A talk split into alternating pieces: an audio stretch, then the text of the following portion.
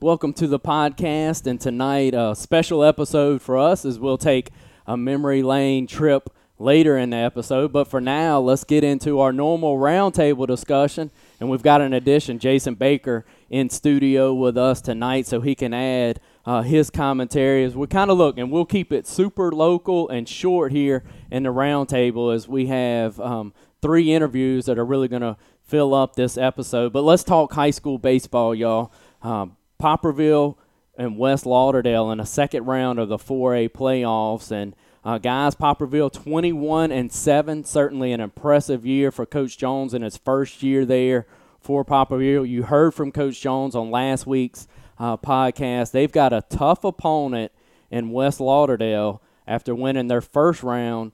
And so this will be interesting to see how the second round plays out. A West Lauderdale team that's 23 and 3. You know, and Jason, we talked about West Lauderdale. We visited there, I think, uh, some in the playoffs for football, too. But Poplarville coming off that win against Vancleave uh, this week, winning that series, facing a tough West Lauderdale series. Supposed to be tomorrow night, uh, as we record on a Wednesday night. Supposed to be Thursday night, the 25th of April. Uh, maybe have to see, look what the weather has to do. But West Lauderdale, uh, a tough team out there to, for for Poplarville to face. They are. They're probably one of the favorites in the South in 4A. But I, I think the the help and the confidence is going to come from Slade Jones's club and the fact that they've got a Sumrall ball club that's probably just as equally talented as that West Lauderdale team uh, that they've had to face twice this year and battle twice this year.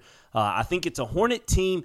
You know, they're young, and sometimes youth uh, can kind of have this uh, just kind of unknown factor where you don't know how they'll perform on a big stage. I think this is a team that really, I don't know that they'll know just about how good of a program West Lauderdale is. You know, Jerry Boatner, a longtime coach there, no longer there. He retired, I believe, two seasons ago. Uh, and, but I think this will be a Hornet team that they're going to take them serious. They're going to respect them, but I don't know that they're going to go up there uh, and be overwhelmed by the atmosphere. From what I understand, they don't hit very well, does West Lauderdale, but they pitch extremely well. So for the Hornets, the key will be, you know, can you put yourself with three, four, five runs on the board, uh, and then it's up to your pitching staff and right. that bullpen. That's where the youth comes in, but sometimes uh, that greenness of youth uh, may show itself nicely uh, underneath the spotlights and bright lights of playoff baseball. Yeah, when JB mentioned it, uh, West Lauderdale, they come in with an ERA at 1.58 for the year, so giving up under two runs, right. pretty strong. Uh, and they steal a lot of bases. So uh, when they get on, they've stolen uh, 62 bags, and so going to have to try to piece something together and keep them from uh, stealing bases. Will be interesting to see how that young team does with West Lauderdale. We certainly wish the Hornets and Coach Jones uh, all the luck in the world and hopefully advance to round three. Getting even close or locally moving to PRC, Pearl River uh, Central will move to round two. This is neat, guys. All three of the county high schools will advance to the second round of the baseball playoffs. I'm not sure exactly how many times that has happened, but it's happened this year. So, baseball fans in our county very fortunate uh, Pearl River Central will face a very good West Harrison team. West Harrison 22 and 7 on the year, and we talk about hitting. They're hitting at a 358 clip with 35 home runs as a team. So a lot of pop, and that's who the Pearl River Central Blue Devils will see in that second round. Well, and West Harrison too had that bye. They had that first round bye, so they got to set back and see who they were going to face. So Pearl River Central comes out of that uh, series against Wayne County. Of course, you got Dunhurst back there uh, catcher uh, behind the plate for River Central, one of the top prospects in the nation as far as catchers uh, for this ball club coming out of high school. So he's got a lot of pop, and of course, he knows he can throw down runners too. So uh, a very tough matchup for Perver Central. West Harrison, like I said, they had that bye. They won their district down there, so they're just sitting back, waiting to see. And then Pearl River Central comes to town uh, tomorrow night. And Pearl River Central, a lot of experience on that roster in the playoffs. They're going to know how to win big games. Uh, I always say in high school sports, I love the teams with the best player on the field, and Pearl River Central has right. the best player on the field, and it's not even close. And I think Dunhurst is a kid uh, that I, I, believe Hayden has just got the ability to change a series. They said he hit a ball in the opening round that might have landed tonight, but they're not real sure. And and so with that being said, you know, I look for this Pearl Central Blue Devil team to continue to roll. They had to play the opening round game. I think sometimes in a game of baseball, those layoffs can hurt you. Uh, so I would look for the Blue Devils in this one, hopefully, uh, to continue their winning ways that they have done in the playoffs. And, and uh, selfishly, uh, for those of us that follow high school baseball, the, the career for Hayden Dunhurst to continue in Pearl River County. Absolutely, and it's a separate podcast uh, conversation, but it'd be hard to argue any other way. Uh, maybe the top bill player in baseball to ever come out of this county, and Hayden Dunhurst. I mean, just a sensational talent. And he plays a position. Not only is he the best player on the field, basically anybody they're going to face, but he plays a position where he's going to touch it every time back there behind the plate. So, uh, interesting point made there. And um, you look at this series, guys. They split on the season one and one earlier, and so will be a pretty even matchup. That's a matchup that's going to be fun to watch. And we talked about the layoff when we move closer to home and Picayune. Picayune had the layoff. How will that affect them? As they have a Stone team coming to Picayune supposedly tomorrow night, as you mentioned the weather. This is an interesting Stone club.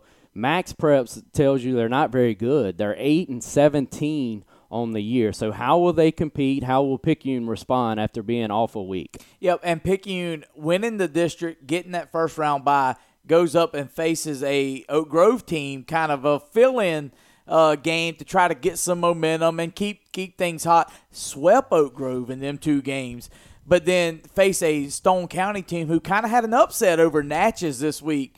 Uh, but Picayune coming in with a little over uh, two ERA, a little bit over that as far as a pitching club uh, with the with the, the, the pitchers on that staff. So Picayune's got a you know kind of a surprise coming up with the with a tough uh, Tomcat team uh, facing tomorrow night, Jason. And and I think for Cody, you know, his challenge is how do I keep our focus and how do I stay sharp uh, like they were there at the end of the year. They were obviously one of the better teams in their district, the best team in their district uh, at the end of the year. I think going and playing Oak Grove was a brilliant move by Cody right. Stogner. Do not overlook that challenge of going to a perennial power uh, 6A school right. and going up there and taking them on for a two game set and then being victorious might have kept them sharp and kept that momentum in Picayune's corner. Time will only tell. It's kind of odd because kids are kids, right? They're going to get online, they're going to look, and they're going to see Stone's record and think, man, they're eight and seventeen. We've got this. For Cody, that'll be his challenge. I wish him the best. I hope it's the best, and and I feel like that that series against Oak Grove that Jeff mentioned, I think you cannot cannot overstate how important that was for that team in picking to go up there and get those wins and stay sharp. Yep, I said a week off. That was a good catch by you, bringing back up uh, the Oak Grove series. And you talked about the low ERA. That's kind of where Picayune has hung their hat all year long.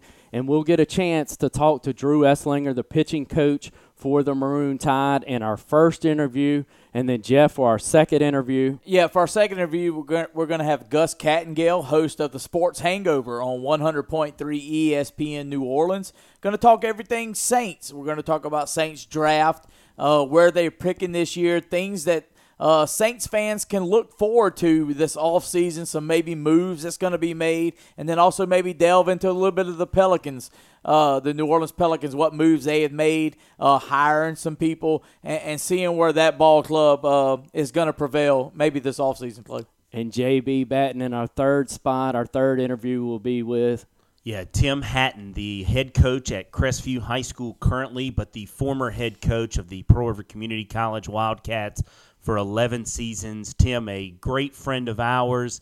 Uh, we were fortunate enough. Uh, Clay, I believe, was a part of uh, all 11 of his seasons. I believe as uh, the color analyst. I was very blessed to be the voice of the Wildcats for 15 seasons, all of which entailed his 11 seasons there at Pearl River. And uh, if you know Tim Hatton, uh, he was tailor or, or tailor made uh, to be on a podcast. He is full of sound bites and uh, he's got a lot of flavor to what he has to say. And uh, he's no doubt one of the favorite coaches that I've ever worked with. Um, one of the guys that uh, truly, to me, brought this passion of sports broadcasting within me, mainly because of the way in which he treated me and then the product that he put on the field uh, during those times at Pearl River. Uh, there was nobody uh, in the country, and you could still say that today, even with the success of Buddy Stephens in East Mississippi and what they've done. Nobody yet has won four consecutive state championships. Uh, and if it wasn't for Hurricane Katrina, he would have played for three consecutive national championships. Uh, and honestly, deservedly so, des- deserved to have that uh, moniker. He deserved to play for that 05 national championship. Uh, and we'll hear about his memories uh, at Pearl River. And uh, Clay, you'll kind of hear us uh, take that trip down memory lane with him, as uh, I know certainly in our broadcasting careers to this point, they were certainly some of the great highlights that we've had. and it'll be great to catch up with Tim. Absolutely, and thank our listeners for joining us. We appreciate Jason making the trip down from Poplarville to Picayune to be in studio with us tonight. I was not going to do a Coach Hatton podcast without this guy sitting to uh, the right of me. And so you could hear from the introduction of the interview his passion and information, and just from being there for all of Coach Hatton's uh, wins and losses. Uh, Jason Baker, the former voice of the Pearl River Community College Wildcats, special thanks to him, and thank you for listening uh, to tonight's episode. Hey folks, if you need that special sweet treat for birthdays, anniversaries, or just because, stop by and see our friends at Katie Cake and Company. They are located at 109 West Canal Street in Picayune. Let Katie Cake and Company satisfy your sweet tooth. Shh, your scale will never have to know. The days of hiding your money in a mattress or burying it in the backyard are long gone. Our friends at Bank Plus can help you save for a rainy day. Hurry in and let their friendly staff help you with all your banking needs. Stop by any of their locations today at 115 Williams Avenue and 951 Memorial Boulevard in Picayune or 105 North Main Street in Poplarville. Bank Plus is more than a name, it's a promise. Joining tonight's podcast is Drew Esslinger, the pitching coach for the Picayune Maroon Tide. And uh, Drew, we're certainly glad uh, that you would take time to join the podcast tonight. Oh, Clay, Jeff, man, it's awesome. I'm glad to be a part of it. Glad you guys asked me, and uh, I appreciate all that you guys are doing for the for local sports. It's a, it's really a big deal, and it's good for our kids and good for our community. Well, thank you for that, Drew. And let's get right to the reason we're having you on, man. We like you well enough, but let's get to this ERA and these numbers that uh, your staff there for the Picayune Maroon Tide were able to put up and earn a fir- first round buys. We're getting ready to start uh, the second round of the 5A playoffs. And the ERA 2.79 on the year, uh, Drew. And just talk about your staff and the guys that uh, were able to put those numbers together. Well, you know, we we had some guys who uh, who who got some good innings for us last year as sophomores, and so they they carried over that experience, and uh, we really went to work uh, last year. Honestly, uh, when we got put out, um, you know, we were kind of eliminated from the playoffs um, early, and so we went to work and decided, you know, how are we gonna how are we gonna make this step up? How are we gonna get better um, as the year goes out uh, for the next year? And uh, I talked to Cody and said, what do you, how do you want to see us improve? And he said, I want to see us throw more strikes.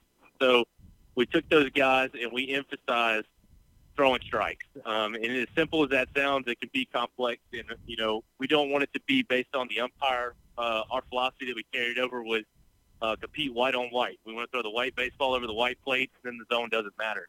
And uh, our guys really bought into that. Um, Luke Smith and, and Logan Ledette have just been phenomenal for us this year. And uh, Trey Wells is kind of the, the unsung hero in all of this. Is he's came in and he's got us out of some tight spots, and he's had to pitch against some of the best teams, best hitting teams around, and uh, he's held his own.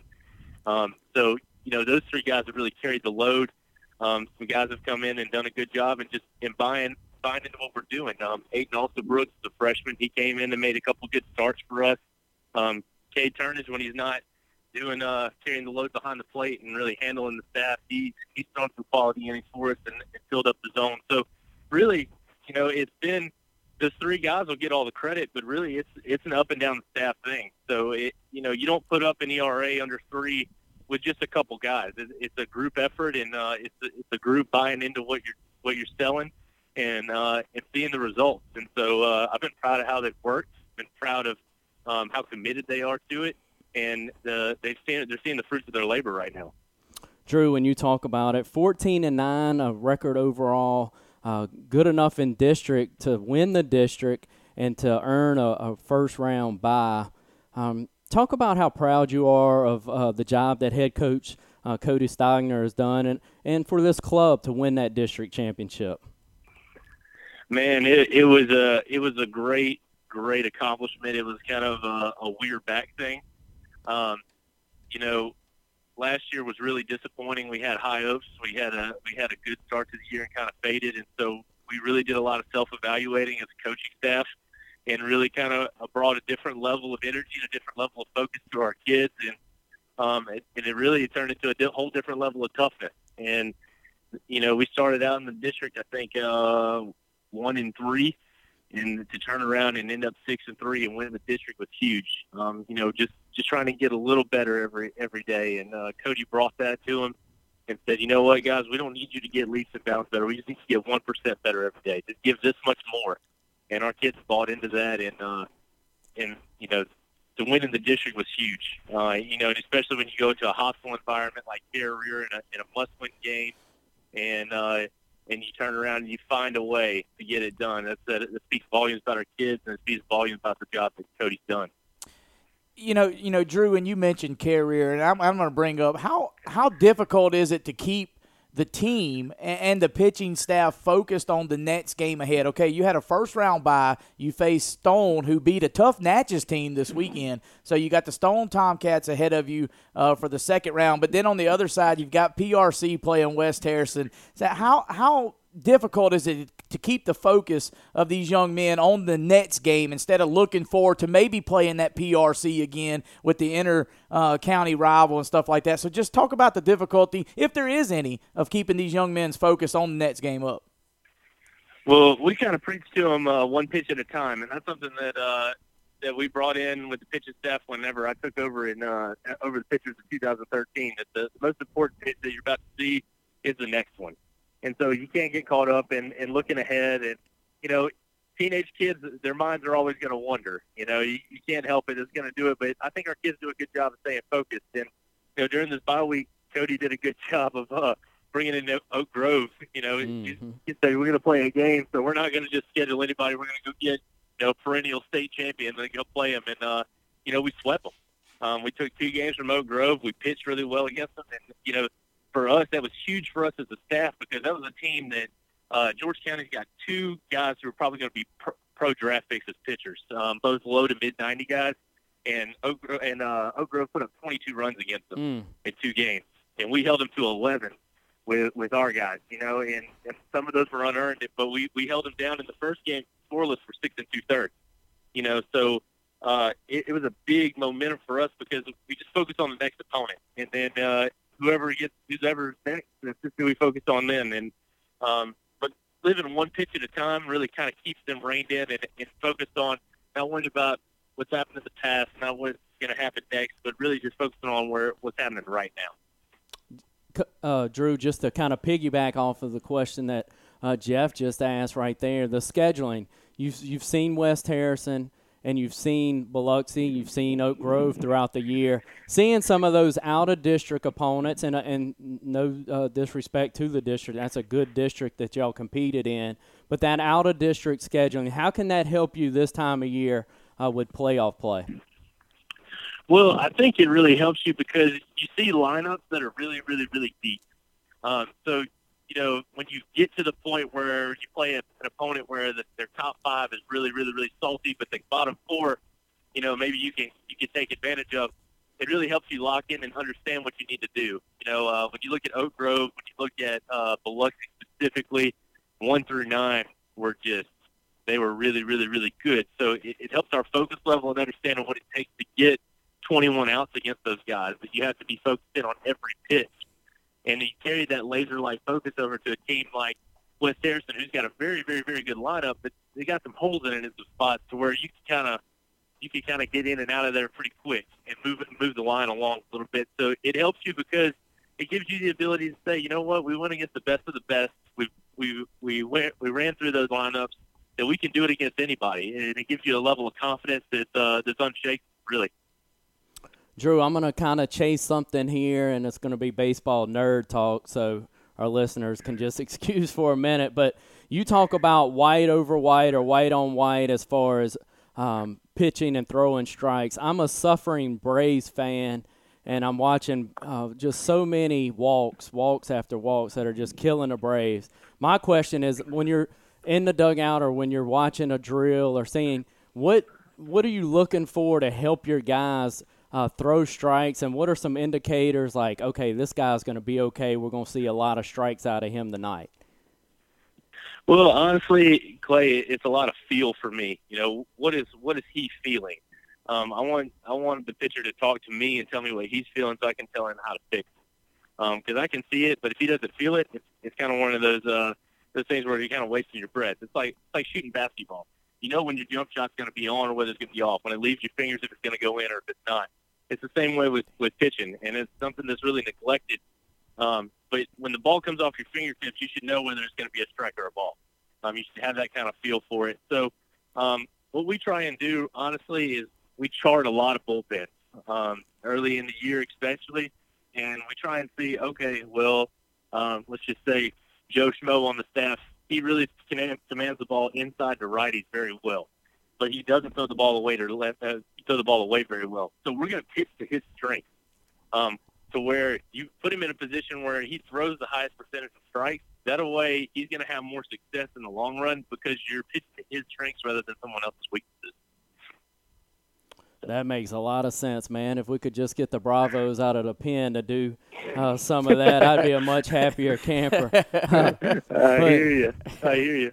Drew, looking at um, Jeff brought it up. Y'all face Stone uh, potentially tomorrow. That's when it's scheduled, just depending on uh, what this weather um, does tomorrow. Tell us what you know about uh, Stone, y'all's second round opponent, as, as y'all earned that by the first round.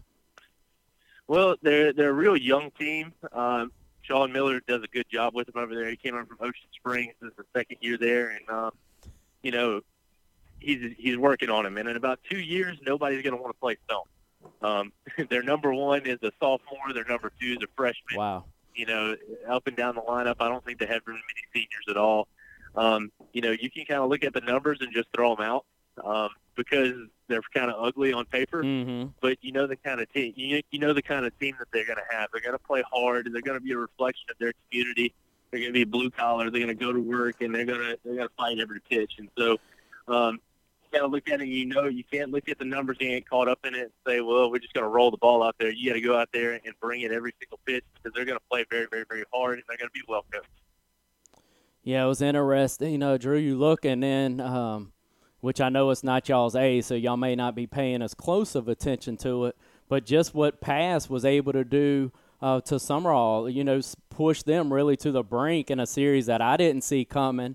And uh, just talking, actually talking to uh, Trey Wells about it on Sunday. It got his full attention, which I thought was pretty heady of him. Like, look, you know, in playoff baseball, anything can happen, and I think that was a good wake up call. Oh, absolutely. Anything can happen in playoff baseball. If you get hot at the right time, you can beat anybody. So you gotta you gotta strap it on every day and get ready to go to work. Because if not, you'll be sitting at home real fast. Well, Drew, we wish y'all continued luck, man, and and make a deep playoff run. We appreciate your time tonight. I appreciate it, Clay and Jeff. Thank you all once again. If you're looking to insure a new house, car, or motorcycle, give Advantage Insurance Company a call at 601 749 8790 or go by and see Shauna Oder or any one of her friendly agents and let them go to work for you. Advantage Insurance is located at 4201 Highway 11 North in Picayune. Mugshots Grill and Bar is a proud sponsor of the Talking Ball Y'all podcast. Mugshots is a place with great food, good drinks, a sporty atmosphere, and prices that keep the customers coming back for more. Visit one of their 17 locations throughout Mississippi, Louisiana, and Alabama. Mugshots Grill and Bar, every sports fan's destination. We're fortunate enough tonight on the podcast to be joined by Gus Kattengell, host of the Sports Hangover on ESPN Radio 100.3 New Orleans and ESPNRadio.com. It's from uh, noon to 3, Monday through Friday. And uh, Gus, uh, thanks for joining Clay and I tonight on the podcast. Sure, man. Always a pleasure, man. How you guys doing? We're doing great. Um, Gus, uh, you know, to get right into it, it's it's playoff basketball season time. It's baseball season time, but tomorrow starts the day for every, you know, most sports fans uh, around New Orleans area and this area as we record in Picayune, Mississippi. It's the NFL draft. Uh, uh, what about the New Orleans Saints? Ha- have you heard a little bit going into this draft? Uh, you know, they've got no first round pick, they've got no third round pick, and no fourth round pick. They've got a 2nd mm-hmm. a five, two sixes, and a seven, or two sevens, I'm sorry. So, what as your ear is to the ground as you are doing your show noon to three on uh, right. on ESPN radio, what are you what are you hearing from the Saints organization as as they do that? Well, the beauty of it is uh, when it comes to Mickey Loomis, obviously spoke on Monday, Sean Payton yesterday at the Pro Am. You, you, I, I guess it's a good thing that they've been around together as a unit for 2000 since 2006, and you learn to kind of understand and read what they do. They're not going to tell you much. Mickey's known for that, um, but you kind of pick out certain things out of it more than anything else. I, I think you just use common sense more often than not fans are fans, man. Fans want this, they want that. Trade him for that. We want everybody. Um, you know, the world was ending, man. The first two days of legal tampering when free agency started, and you had, you know, no moves being made, and Mark Ingram leaves, and I'm telling you, it's hilarious. The guy that nobody liked up until two years ago, all of a sudden, the Saints won't make the playoffs because Mark Ingram left. How could they not pay him? How dare the Saints? They didn't treat him, and then it comes out that they actually gave more guaranteed mm. money to Latavius Murray than the Ravens gave Ingram, and then they went, "Oh, that's well, hmm. your agent's an idiot," and we're like, "Exactly, that's what we heard." That they wanted eight to nine mil, and the Saints were like, "Yeah, sorry." Called Latavius Murray immediately and said, "We need you." So the Saints actually saved money, and it is what it is. At the end of the day, the agent that Mark Ingram decided to go use instead of a veteran agent mm. that he had been using wound up hurting him. So that's where that happened there. Alex Okafor struck the lottery, man, and got a four-year deal, big money. The right. Saints weren't going to pay him that. And at the end of the day, what did they do last year? They used the first-round pick last year and this year to get Marcus Davenport. So, that's right. You know, you look at what you lost, and then the surprise on Mark, you know, Max Unger, but that's it. So my point that I'm rambling about is this: you still are a playoff team, aren't you? I mean, if we're going to mm-hmm. go with what I've heard for the last nauseating several weeks and months about how the Saints were a flag away from the Super Bowl, which I hear you and determined it, it could have. Still had a minute so left to win that game. That's right. Don't settle for field goals and score touchdowns. Take care of business. Like my theme this year is finish strong 2.0. They mm. did it in 2009. They got to get back to that this year. Minnesota show up, score points, you're not down to the Minnesota Miracle, right? Make a first down, in which it was their huge problem two seasons ago, third down conversion. They get a first down, then their kicker is lining up, and the Saints are kicking that ball as time expires instead of having to kick the ball off to the Vikings and defend the final 30 seconds. So you got to finish, and that's where the Saints are. But regardless, you're still a playoff caliber team. You still have a championship window of players. You're no longer just Drew Brees.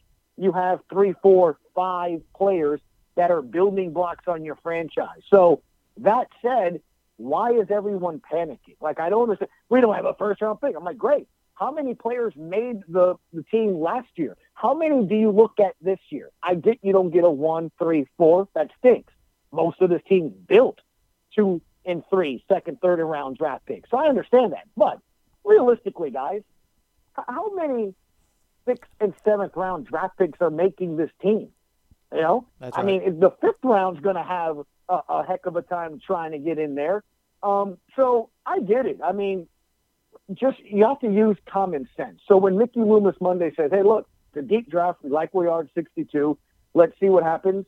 I think he's telling the truth. When Sean Payton yesterday says, "Hey, look, at 62, I think we can still get a good player." We you addressed the needs that you needed in free agency. You got a kick returner, which has been a problem. Mm-hmm. That's a that's a legit guy. That's what he's done with the Vikings. That's his role. Um, you, you added depth on the defensive line. I actually think you probably got better. You know, with Brown and Edwards to to help that four man rotation of you know Onyemata and Rankins when he comes back healthy, and they picked up his fifth year option, so they believe that he's going to come back healthy from that Achilles injury. And then you also look at Latavius Murray and Jared Cook. That helps the fact that you don't have to go have to go get receiver because that's the other thing we're getting here, man. Fans want a receiver. Mm-hmm. They convinced that a receiver, and I try to slow the roll a bit and say, hey, you know, one of the reasons you keep thinking that the offensive line was unbelievably injured the last half of the season. So we're going to get into where they should go and stuff, but um, I think what you're hearing from the Saints, what you're hearing from the people that cover teams, is literally they've put themselves in a great position, and that is because they can go BPA, best player available at 62, and they can take their time and they have a lot of options that they can go do because you're building for depth in this draft. Two, three drafts ago, you're looking for starters, guys. Right? I mean, two years ago, Kamara, Thomas, you were looking at Lattimore. They needed to be starters. Mm-hmm. They needed mm-hmm. to start. You're not there last year. You got better. So going into this season, you need depth. I need quality depth. Maybe there's a guy can come in and help me and do that. But let's be honest. The Saints are not in the position where they need this draft and these guys that they draft to come in and be starters. And that's a very good thing to have because that means you're good. You know, Gus, and, and as a Saints fan, me and my partner sitting across uh, the table from me were South Mississippi, as I mentioned, in Picayune, Mississippi, about 50 miles north of New Orleans. As a Saints fan growing up, you know, the quarterback is what we needed. Now we have a quarterback in Drew Brees, and we know as a Saints fan that he's ending. His career is in sight. The sun is going to be setting on his career. What are the Saints looking to do uh, for you know coming behind Drew Brees. You know we we've got Hill mm-hmm. back there, but Hill has been, as they said, the Swiss Army knife on the team. He basically went to Coach Sean Payton and said, "I'll play wherever you needed me," and he's on the special teams. He's on offense. You know, running some. Uh, uh, quarterback options and, and doing all kind of things. But where where is this team going to go to ease the the mind of Saints fans in the quarterback realm of things? That's interesting. Um, you know, John Forcade loves Will Grier, and he's been, you know, on our show a couple of times. He'll be part of our draft special at Hooters on Friday, and he's just, you know, he loves him some Will Grier. now, look, I, I, I absolutely. You look at just, um, you know, history. This team has been absolutely aggressive in the draft. Um, they they've moved up. So, do I think they make a trade to move? Sure. I just don't see it in the first round. I mean, I I played the game of what ifs this week, and I'm like, give me who, who give me the Ricky Williams scenario, right? If you got okayed to give all the draft picks this year, who is it you're going? Who stands out in the draft that you want? I mean, I got my guy, but you know, you're moving in the top five, right? Right. I, I love Devin White, right? And I can argue why I love Devin White more than a lot, but I that's fine. But that's it. I mean, like I you know, are you going to go into 15 to 20, 20 to 25? Because my point is, you're mortgaging picks next year. You're not. You don't have anything this year that teams are going to say, sure, move into the late first round or mid first round. I just don't see that happening. So you're going to be using a second to third or first next year. So you bring up one of the reasons why. If this is Drew Brees' final season, then I've always believed you're going to have a bridge quarterback before the future future quarterback. And I've always thought it's going to be a veteran because you have a playoff ready roster team. It's attractive to veteran quarterbacks. And more importantly, that's what you need. You have a lot of talent. You don't need a playmaker, a guy that can sort of lead and be the end all be all for your offense. So I need a guy that doesn't trip, gets the ball to the guys I need to, and, you know, just don't kill me. I do need a game manager. So is that Teddy? Look, I have a hard time believing, guys, that they didn't have that conversation. There's no way he gives up a chance to start, settles for the mm-hmm. highest paid contract of a backup in the league. If he hadn't at least had a conversation with Sean Payton goes, but when Drew calls it, this is your offense. And who wouldn't want this team to inherit it, right? right, right. He'd be two years in the system. He would understand it. So your initial answer is it's Teddy Bridgewater. I really honestly believe that. There's no way that conversation hadn't happened. Secondly, I think if there is a player that they do like, I could see them doing that. If Will Grier happens to be there, they, they spend a lot of time with them. I, and again, I don't know if that's just one guy I'm saying. Um, and he's still available early to mid second. Could I see them move up into the second to go get him? I, I, I can. But next year's quarterback class is a little better. But again, guys, if this is a team that's a playoff team that's a team that's competing for the Super Bowl, picking second to last like they are this year in rounds because they went to the conference title game, then they're not going to be picking high.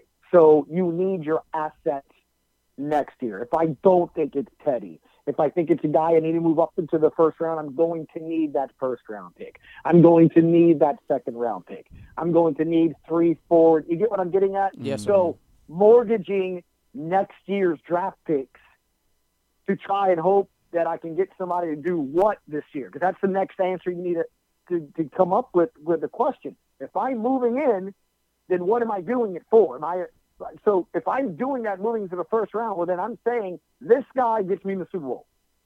So who is it? Yeah, You know, and I you mean, you bring up a good point too, Gus. I mean, if Yeah. your if your team's out in the NFL and you had to pick a different situation as far as the way that Sean Payton and his staff coming back uh, in good shape, you've got a team certainly in the Saints that are in really good shape, and even without the picks, they're going to be one of the younger still teams in the NFL. I don't think you Right. could really point to a lot of franchises or teams that are going to roll into next year in much better shape than the Saints. Exactly. And look, and it's the other thing too, guys. I mean, I, I think, like I said, you just keep, you know, it's just common sense to me and, and do it. And, and I can tell you just from covering this guy since he got here, man, the, from the gum that he chews to the things he posts in the locker room to how it's placed in the locker room to when he decides to call a player out or not or bring up an injury because he never everything and anything that ever comes out of Sean Payton's mouth has been carefully thought of, gone through, checklisted, and then it then it comes out as as words. I mean, it, there. I promise you, there's very few times, if I can even think of any, where it's an off the cuff. I mean, he- he'll stop himself, or he won't say something. I mean, mm-hmm. every eye gleam, every next question, everything to to a detriment at times. But my point being, there is no way that this man is going to look at what he has right now and not have plan Z on the draft board, plan Z to the future of this team or where they're going. It's no coincidence that as the injuries happened last year, guys, a player was signed immediately. This guy's on top of it. He he knows. He said it last year. He has a board every day that they update of players available if they suffer an injury. So if he's that prepared normally on an everyday thing during the season, you think he's not understanding or prepared as to who's going to quarterback his football team when he's got a, a roster of young talent con- considerably or arguably at corner receiver and running back, a player that's in the top five or three at their position. There's no way. I mean, there's no Right. way. Right. There's no way he's not sitting there going, Right. nah, hell, we'll worry about quarterback when it. No Mhm. way, and you know what? I mean, Right. no way. So he knows he has an eye probably on a guy that that's been playing quarterback at a college for the last couple of years. Look, Pat Mahomes was going to be the quarterback of the New Orleans Saints if he fell one more spot, and he offered that info, right? Right. That on draft night a couple of years ago. That's right. So I I have a hard time believing he never paid attention to him at Texas Tech or anything like that. He has his eye on a couple of college QBs, and he absolutely knows what's going here in the future. And again, I there's no way Teddy Bridgewater came back this year to just hey come hold the clipboard and we'll we'll talk at the end of the year. No way, no how. And Gus, when you look at that quarterback position with the way that he calls plays and his aggressive play calling, uh, the way he is a quarterbacks type coach there, then you've got the wide receiver and Thomas. The backfield looks to be uh, secure for a while. If you do get into down the road trying to recruit a veteran quarterback to come your way, all those things would be pretty favorable, I would think, to the Saints too. Uh, uh, agree, I, and, and that's the thing. I mean, you're look. I mean, you you saw and heard this year from all the guys that signed with the team. One of the reasons they wanted to it's because they have a chance to win, because of the organization, because of the coach, because of where they're going. So yeah, I mean, you're talking about attractiveness. I mean, it's you know what the Pels are trying to get to. They're trying to be a, a destination, a place that people go there because they think they can win championships. That's where the Saints are. That's where I think they're going to be for the next couple of years, and it's why I think that it's it was a veteran quarterback that's going to be that way, because at the end of the day, who wouldn't want that team, Mm, dude? I want Michael Thomas to throw too. I'll hand it off to Kamara. I mean, I got right. a nice young line, young defense to play with. Got a coach that's going to do that, and, and Sean said it that the next offense isn't going to look like anything that Drew Brees runs. But he's going to tailor it to that quarterback, what he mm-hmm. does, what he can do, and everything like that. So you know, it's just it's always funny because fans sometimes kind of look at it. Who's going to do it, dude? You trust him with everything else. I mean, people will defend him on Twitter for everything, right? Yet they don't trust that again, the most important position in football. He hadn't thought about it. Come on. Right. And, and Gus, you mentioned it. We're going to transition it. You mentioned the Pelicans. We're going to, uh, you know, we're in the middle of NBA playoffs. Of course, the Pels uh, did not make the playoffs, but they just had a recent hire as the president of basketball operations, David Griffin, who's uh, yeah. no stranger to the spotlight. He was up there with LeBron James in Cleveland, uh, you know, running things up there. What is it? What does the fans have to look for going into this offseason and kind of predicting to next season from this Pelicans team? Wow, I, uh, we could do an entire podcast on this. I, so, look, there's one thing that's been interesting. I, I have um, I, I've followed this team obviously since they first got here. I loved it. I've been through the Dan Dickau days and and seen it to where it's transitioning now. Um, and been pretty on point with a lot of the, the thoughts and feelings of it. I haven't felt this excited, and I can just give you the sense and feel from people that are here that have covered this team when when reporters compare it to the Sean Payton initial press conference in his introduction, mm. that says something right then and there. Yes. Okay. Yes. Can you win the day on the press conference? Whoop de do, right? Every AD that gets hired, every coach, we're going to win. We're, I, I get it. And, and a lot of times it comes across as coach speaking. Look, I think it's cute, right? I mean, you know, Tulane got the new basketball. We're going to go to the tournament. Fantastic, coach. You didn't win the conference game last year, and half your team transferred out. Good luck, Coach Ron Hunter. I mean, I mean that's, yeah. but I mean, that's, that's a fact. So I can look at it. So you look at situation, you look at speak. Um, what stood out though with David Griffin was this: when we had Brian Windhorst on our show, Kurt Helin, and um, and the lead writer for the Athletic that, uh, that covers the NBA all three guys, I didn't even know at the time. I knew Brian Windhorst did because he covered the Cavs. So right. I knew he had a relationship, which is why I wanted him on. But everybody else, I didn't know. They knew him personally. They knew him well. They they known him from his get you know from his days literally of being a, a video guy. You know, um, with the Suns, like he he cut video. So this is a guy that's worked through the ranks. He's done it all. He's he's been in PR. He's been in media uh, under teams you know, assistant GM the work. So he's done the grunt stuff and he's run a team and he's won a championship. There were three things that stood out in that press conference that got me excited and should for Pels fans. First and foremost, he's respected. Mm-hmm. Period. End of story. Um, you have to shape and re-change and re refashion how people view that franchise and team. Um, it was viewed and it was written about as a team that nobody cared. You know, you got Van Gundy during one of the mm. national games this year, wondering if anybody right. oh, even gracious. covers the team on. A, is there even a beat writer, which was disrespectful? Right. I, yeah. I mean, I, I can't. Mm. He would never say that about another organization. No, that know? was I mean, terrible. You, you really mm. think that they don't have any paid people that do it? Now, that said, yeah, he's right. Scott Kushner and a couple of the other people Jake all these guys, they have other jobs because they don't make enough money covering mm-hmm. it. But whose fault is that? Is it theirs? Is the employers? No. The problem is that this city has been a football city. Why? It's been 50 plus years, man. I mean, mm, you know, right. 50 plus years to going on 20, um, and not a lot of winning in it. I mean, people forget when the Saints were seven and nine. I was there in the press box watching the dome empty out in the third quarter when Carolina was beating the Saints' butts. The Ravens were beating their butts. It was empty. They were giving away tickets. Last two seasons, go Saints! Mm-hmm. Yeah, why? Because they're winning, right? so I was also in the arena when we were one game away from the Western Conference Finals, when Chris Paul mm. was the runner-up to the MVP, to Kobe Bryant. And had a corner three, if I remember right, Gus. That if a corner yeah. three goes in, we're we're right Dude, there. I mean, yes, so winning matters. But again, David Griffin's a guy that immediately brought respectability and more importantly, just he eats, breathes, and sleeps basketball. Mm-hmm. That's what you needed. That is what I've been yelling for for years. A person that eats, breathes, sleeps, and is given the power and authority to write checks, to make payments, to do what sees fit, and only re- reports to the owner.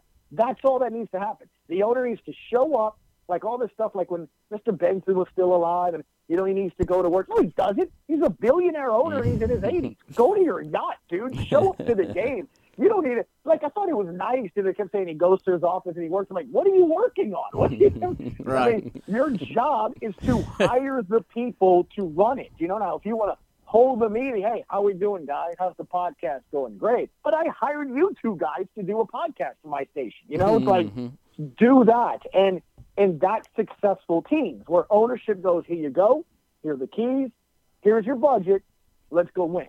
And, and you and you hire the right people. So the fact that he immediately, guys, last week, from Wednesday to this week, he's been on the jump. He's had a hmm. cover story on every publication, website, the works, and it's all been what? Positive. Yeah. No longer is the Pels are a dumpster fire. AD can't wait to leave. No, the guy changed the narrative in less than seven days. Now it's he's going to get AD to stay. Wow, I mean, like the neg- it's not negative anymore. No Right. one's talking about them like a dumpster fire. No one knows what's going on there. Who wants that job? No one's doing that. I watched the jump yesterday. Richard Jefferson, Amin uh, Hassan, and Rachel Nichols basically were they were practically giddy inter- interviewing him. You know, like they love the guy. So respectability. He says that he knows Danny Ainge because he worked for Danny Ainge. I mean, again, you, you hired somebody that knows the ins and outs of the league, knows them, and more importantly, isn't going to get swindled. And people know that, right? When you respect somebody, that initial conversation and phone call doesn't start with the hold on, check this out. stop, Yeah. stop laughing, they can hear you. That's right. Hey, um, how about Lonzo Ball and some shoes? Right? That sound good? That sounds good. Shut up, he can hear you. No, stop it. Like, You don't you don't do that. The first conversation will be like, all right, man, what do you need? I mean that that so the initial conversation is serious. Mm. Right. You know, it's not that. It, so that's the first thing. The second thing is he understands infrastructure is important. You've got to invest. And what I mean invest, you invest in your team, you invest in your people, you invest in your fans. Th- Look, I, I- nothing annoys me more than being around here and hearing people go, "Well, nobody cares about basketball." I'm like, "Well, why?" Well, because no one talks about it. I mean, like we're one of the few stations that actually does and has guests and talks about the NBA and gets you to understand it. Well, look at LSU, it's baseball because they haven't won. Because no one talks about it. It's always football, football, football. If you talk about the game and the sport and you get people to understand why it's important and what it is, then they would. Because if you go to different parts of the country, it's not football, football, football. You go up there where, you know, in the Carolinas, dude, it's basketball, basketball, mm-hmm. basketball. You go a little further north, it's basketball and hockey. I mean, you know, it's like it depends where you go. You got the beach sports out west and stuff. You know, they look at baseball programs. Half those stadiums didn't have lights. Now, beach volleyball. I mean, you know, I mean, indoor volleyball. you know, things like that. I mean, those are like, dude, y'all don't do that. So it's very regional. But more importantly, it's just getting the information out there. But this guy can do it. I've already had conversations with people internally in there um, from posi- every position you can think of, man. And it is sweeping change and the right change. Everyone is just high fiving in that building because now they're being run like a real NBA team. And I- and I, you know, and that's what needed to happen. You have got to have separation. It's two different demographics. It's two markets. It's consumed differently. Um, you know, I mean, the NBA has the, the referees tweet during games to answer questions for fans. The NFL acts like it's the holiest of holiest, you know, to even question a call. I mean, you know, it's ridiculous. right. So it's just it's just different. I mean, going to the Atlanta Hawks team page, click team, and you will see the players roster, and underneath them it's their Facebook, their Instagram, and their Snapchat names. They want you to interact with them. Mm-hmm. LeBron interacts with people. It's like it's just a com- it's completely different. Sean Payton bans social media, and he put a blocker to so where you can't use Facebook and Twitter on his locker room. In the NBA, they want you to do it. so That's right. it's two completely things. You cannot have state staff running Pelican stuff because it's two different worlds. So that's another reason why I'm super excited about them. What you can expect out of it, man, I'll make it short and sweet. You can go in so many directions. You're going to get a decent lottery pick. May 14th the day. Pray, light a candle, do whatever it is you need Yeah. to do. Rub the bottom of a possum, do whatever. because if they can get in the top four, Mm. that's a solid pick. if you can get a top four pick to go with what you get from the Anthony Davis trade, that's awesome. If you get him to stay, and this is why David Griffin, I think, said it, he changed the power and the leverage to him. Whereas every other team in the league was going, dude, he wants out. So again, here's our offer. Well, now he's going, hey, we may keep him. You need him more than we need to lose him because, mm-hmm. right? You know, he's under contract for another year, so he can hold on to him, guys, until February when the trade deadline hits. And teams that are desperate to get in mm-hmm. will then up mm-hmm. the ante, and now it's a bidding war. So he's in a position of power simply by coming out last Wednesday and saying, you know what, we're going to talk and I think he's going to want to stay. He, he may trust me. No fan here wants him here. Okay, right. they want him gone. But nationally, publicly, he made it look like, oh, okay, well, hold on. So guess what he did? Other GMs around the league are going, yeah, we need to call. Have you called him yet? We, we need to call him. We have got to call him and find out what's going on. We we want AD. We don't want this to get anywhere else. So I think it was brilliant from that aspect of it. And if you get some young pieces, you get some draft picks, you get a top four lottery pick, guys, there's no reason they can't compete for the eighth spot next year. They honestly is no reason. So I'm excited to see what comes in the future. Gus, when you look at, and we're talking NBA, which I love to do, when you look at Holiday and the way that he performed last year against Dame, and then when you see what Dame was able to do uh, with Westbrook in this first round, how underrated is Holiday and how underappreciated is he in this market? Say that again, bud. Um, the way that Holiday competed last oh, yeah, year in yeah, a yeah. playoff, like how underrated and underappreciated is, is he in this market? Um, look, man, I'll tell you what. It's, it's funny how you say it in terms of how underrated or unappreciated because I think the thing that you bring up it's true. Look, when you look at what was he was able to do, it was pretty incredible because I thought last year you can make the argument that he won the Portland series. He mm-hmm. became the guy that wanted to take the big shot. And, and, if you watch the Portland series this year, dude, how good a job did he do on on, yeah. on Damian Lillard and McCollum? Mm-hmm. You know, so when you look at it from that perspective, yeah, he was incredible. But you know what? It was what he did the week that AD pieced out and had everybody else speak for him other than himself. That to me was the day that my perception of Jrue Holiday changed. I thought he was a nice player, nice two-way player. Wanted them under, you know, underappreciated, under kind of cover guys in the NBA.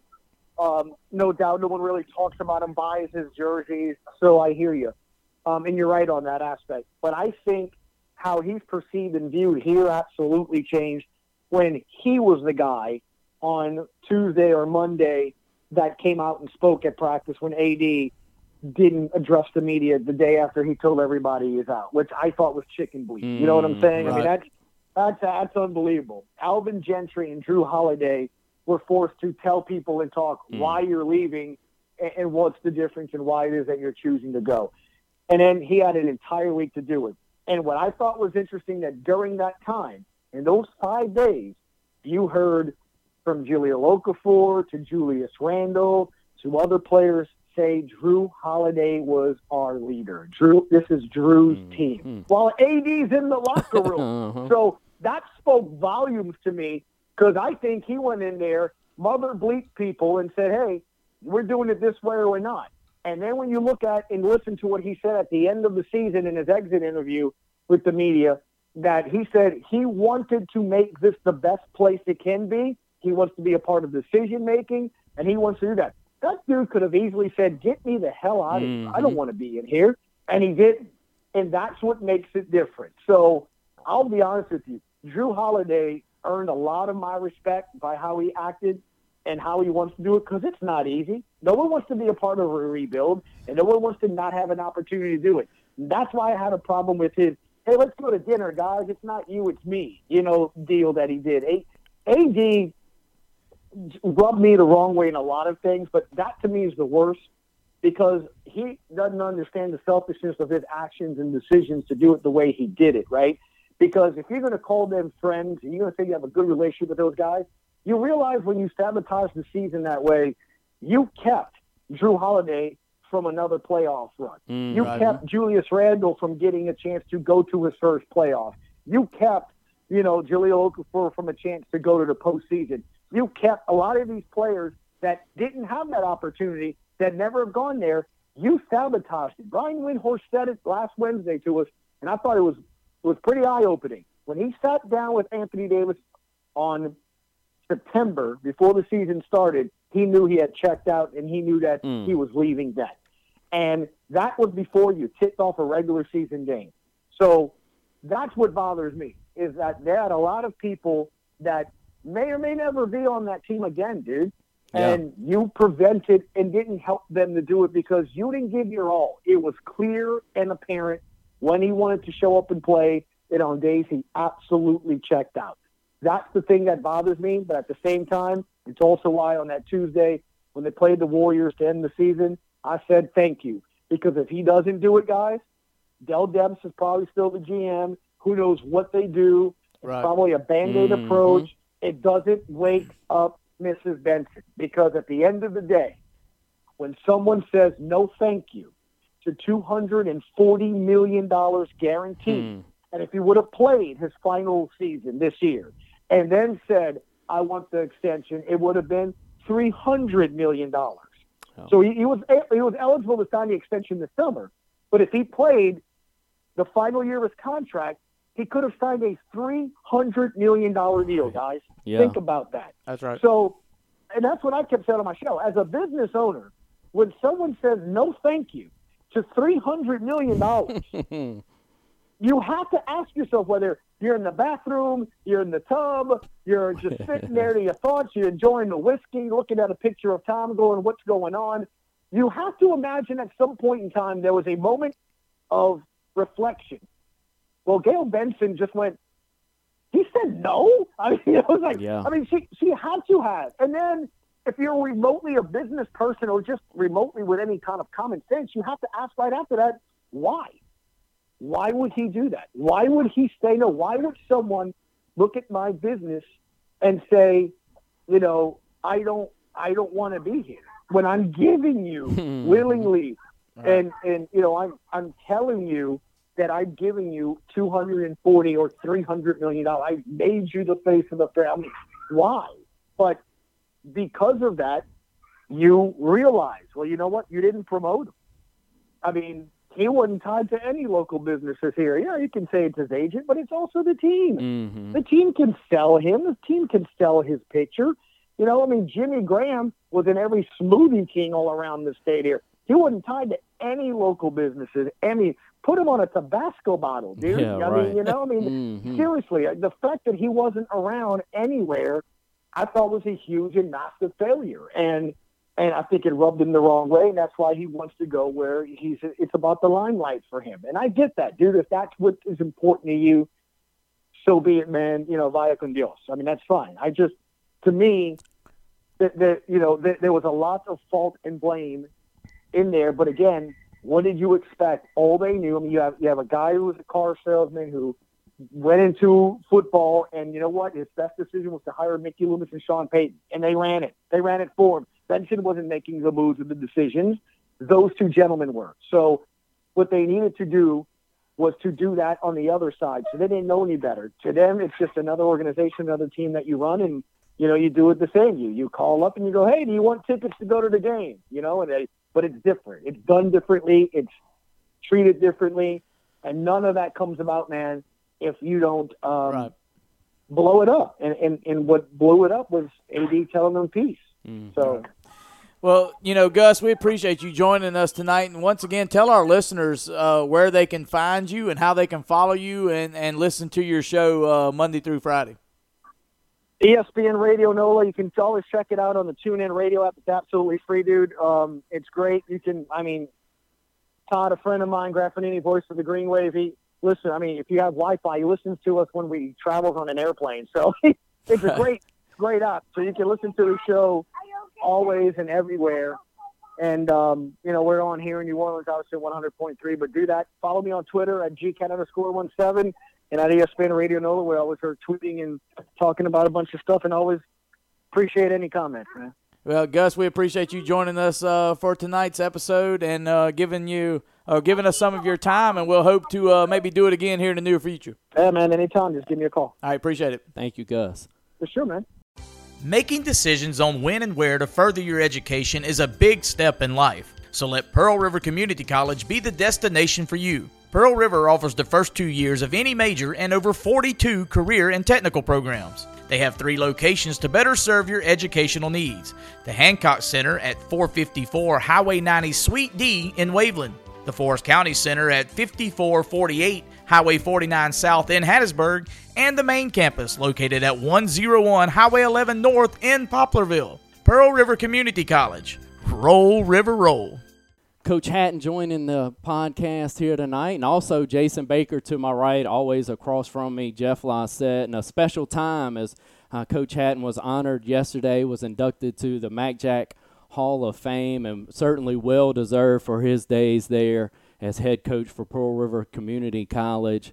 Uh, won four state titles in a row, won a national championship, and played for another, and that's certainly a mouthful in that league and uh, the accomplishments that uh, Coach was able to have there at Pearl River. And uh, a special time for myself and the guy to my right, Jason Baker, was the voice of the Wildcats for all of those uh, victories. And uh, Jeff across from me was along for the tail end of that ride. But Coach Hatton was always certainly great to us as a radio crew, and we're thankful to have you joining the show tonight, Coach glad to be here, man. I had a lot of fun, a lot of, a lot of fun in those 11 years in Pearl River County. I tell you, a lot of good people down there, a lot of good football, a lot of good players. Uh, I was fortunate enough to have a lot of good, good assistant coaches around me to make up for all my inadequacies. Um, we had uh, the, the, uh, you know John Creech and Buddy Stephens, and William Jones, and uh, to tell people we, we we probably played a lot more than we worked. Uh, we we had a good time. Uh, every day. I don't know you call it work, but it's it was really a, a lot of fun. We enjoyed it. Uh, seems like yesterday, you know, when you start talking to some players, and, and of course you get some some some comments on. And I'm not a Facebook guy. My wife's on Facebook, so she'll get she'll read me some of the comments from the players. They just and all they do is, and it's nice to have her because on Facebook she's my filter, so she wasn't there. There's no telling what they would say. I was so kind of thinking the same thing, Coach. Everybody should get their wife to do the Facebook. That that way you get little buffers on that of it. But uh, it's kind of hilarious what they said about Jimmy Oliver was there, Selma Walker showed up. Uh, we had a good time in ceremony. It was a lot of fun. But uh, a lot of fun years, man. A lot of fun years. A lot of good football players. Uh, um, certainly, um, um, um, certainly a high in my coaching career as far as uh, 31 years that I've been coaching. Those 11 were pretty special. And we're, we've got a good run going here right now, kind of like it was at Pearl River. It's just you know, when we got there, we weren't great. Uh, we, we we were turning the corner. I think Maxfield had us turn the corner. Really headed the right direction.